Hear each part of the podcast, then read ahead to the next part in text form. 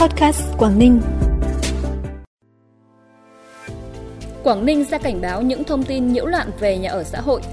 Bắc Giang tổ chức kiểm tra học kỳ 2 sớm để tăng cường chủ động phòng dịch. Cao Bằng, ánh sáng tri thức từ những chuyến xe thư viện lưu động là những thông tin đáng chú ý sẽ có trong bản tin vùng Đông Bắc sáng nay, thứ 6 ngày 21 tháng 4. Thưa quý vị và các bạn, thông tin từ Sở Thông tin và Truyền thông tỉnh Quảng Ninh cho biết, cơ quan này vừa ra văn bản gửi các địa phương về tình trạng nhiều tài khoản mạng xã hội ra bán căn hộ tại dự án nhà ở xã hội trên địa bàn thành phố Hạ Long, gây nhiễu loạn thị trường, ảnh hưởng đến tình hình an ninh trật tự và có dấu hiệu trục lợi. Dự án nhà ở xã hội tại thành phố Hạ Long được khởi công xây dựng từ tháng 10 năm 2022 thuộc địa bàn các phường Hồng Hải và Cao Thắng, là dự án nhà ở xã hội đầu tiên được triển khai tại tỉnh Quảng Ninh. Dù dự án đang trong giai đoạn triển khai, nhưng thời gian qua, trên các mạng xã hội như Facebook, Zalo, xuất hiện tình trạng có đất lập tài khoản giả mạo nhà đầu tư, dùng nhiều chiêu trò quảng cáo giao bán,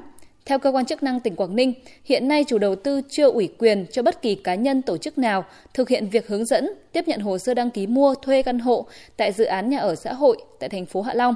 Văn bản của Sở Thông tin và Truyền thông Quảng Ninh cũng khẳng định, dự án nhà ở xã hội thành phố Hạ Long chưa đủ điều kiện để bán cho thuê, khuyến cáo người dân cần cảnh giác trước những thông tin nhiễu loạn trên mạng xã hội liên quan đến dự án trên.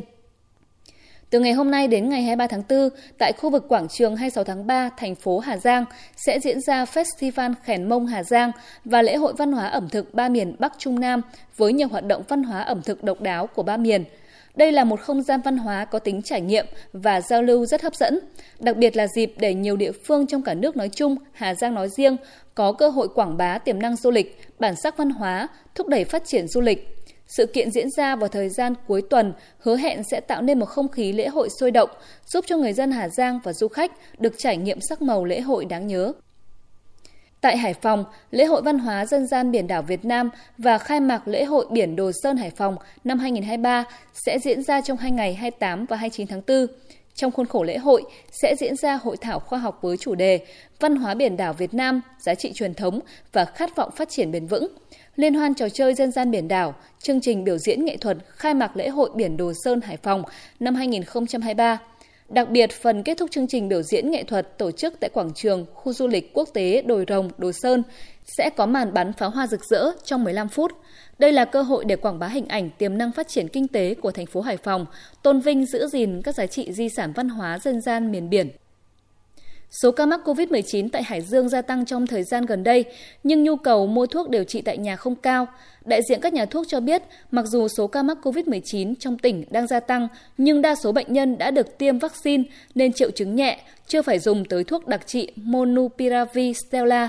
Thay vào đó, người dân chủ yếu mua thuốc thông thường để điều trị các triệu chứng như sốt, ho, rát họng. Một số bệnh nhân mắc COVID-19 điều trị tại nhà Thông tin họ chỉ cần uống một số loại thuốc này kết hợp với xúc miệng thường xuyên bằng nước muối sinh lý trong vài ngày là khỏi bệnh.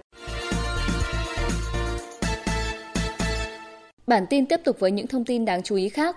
Tỉnh Bắc Giang hiện có hơn 369.000 học sinh từ lớp 1 đến lớp 12. Trước những diễn biến mới của tình hình dịch COVID-19 và các bệnh truyền nhiễm khác trên địa bàn tỉnh trong thời gian gần đây, Sở Giáo dục và Đào tạo tỉnh Bắc Giang quyết định điều chỉnh lịch tổ chức kiểm tra học kỳ 2 sớm hơn so với kế hoạch – học sinh từ lớp 6 đến lớp 12 hoàn thành kiểm tra học kỳ 2 trước ngày 29 tháng 4. So với năm học trước, lịch kiểm tra đối với lớp 6, 7, 8, 10, 11 sớm hơn 10 ngày, lớp 9 và lớp 12 vẫn theo kế hoạch xây dựng từ đầu năm học. Đối với học sinh tiểu học, hoàn thành trước ngày 6 tháng 5, sớm hơn so với kế hoạch 15 ngày. Sau khi tổ chức kiểm tra cuối học kỳ 2, các cơ sở giáo dục trung học cơ sở, trung học phổ thông, giáo dục thường xuyên duy trì các hoạt động giảng dạy để hoàn thành chương trình giáo dục, đồng thời củng cố, bổ sung kiến thức cho học sinh.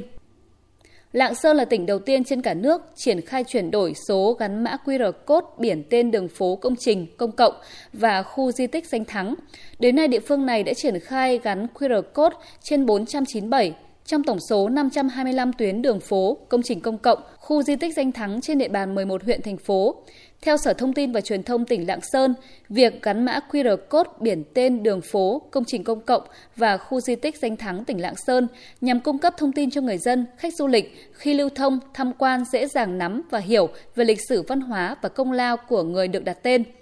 Trong thời gian tới, Lạng Sơn tiếp tục nhân rộng, đạt mục tiêu 100% dán mã QR code tại khắp mọi tuyến đường phố, công trình công cộng và khu di tích danh thắng trên địa bàn tỉnh. Mô hình xe thư viện lưu động đa phương tiện được Thư viện tỉnh Cao Bằng tiếp nhận từ tháng 11 năm 2019 do Vụ Thư viện Bộ Văn hóa Thể thao và Du lịch triển khai với sự tài trợ của Quỹ Thiện Tâm Tập đoàn Vingroup. Xe được trang bị hơn 4.500 cuốn sách cùng với máy tính sách tay, máy chiếu, TV, ghế ngồi phục vụ đọc sách và xem TV. Từ năm 2022 đến nay, Thư viện tỉnh Cao Bằng đã tổ chức 41 chuyến xe thư viện lưu động đa phương tiện tại phố đi bộ Kim Đồng, thu hút trên 6.000 bạn đọc phục vụ tại nhiều trường học, lễ hội, sự kiện lớn trong tỉnh. Đi đến bất cứ ngôi trường nào, xe thư viện lưu động cũng nhận được sự chào đón nhiệt tình của đông đảo giáo viên học sinh. Hình ảnh các em ùa tới, háo hức chờ đợi cánh cửa xe mở ra, tiếu tít chọn lựa, say sưa bên trang sách và luyến tiếc khi xe lưu động rời đi, chính là động lực để những chuyến xe tiếp tục hành trình đưa ánh sáng tri thức đến mọi vùng, miền xa xôi. Hiện nay 100% các trường tiểu học, trung học cơ sở và trung học phổ thông trên địa bàn tỉnh Phú Thọ đều đang thực hiện tích cực mô hình trường học gắn với di sản. Đặc biệt, hai di sản là hát xoan và tín ngưỡng thờ cúng Hùng Vương đã được biên soạn đưa vào chương trình giáo dục địa phương của tỉnh Phú Thọ theo chương trình giáo dục phổ thông mới từ năm học 2021-2022 đã góp phần trang bị cho học sinh những hiểu biết cơ bản về văn hóa truyền thống, lịch sử của dân tộc. Đồng thời, các trường học trang bị cho học sinh những kỹ năng cần thiết về bảo vệ di sản, siêu tầm tranh ảnh, vẽ, sáng tác, tuyên truyền giới thiệu về các di sản văn hóa, phong tục tập quán đồng bào các dân tộc thiểu số trên địa bàn tỉnh, tổ chức các hoạt động tham quan thực tế, các cuộc thi tìm hiểu về di sản, qua đó bồi dưỡng cho các em tình yêu quê hương, ý thức tìm hiểu và vận dụng những điều đã học để góp phần bảo tồn những giá trị văn hóa quý báu đó. Thông tin vừa rồi cũng đã khép lại bản tin podcast sáng nay. Trân trọng cảm ơn quý vị và các bạn đã dành thời gian quan tâm. Xin kính chào và hẹn gặp lại.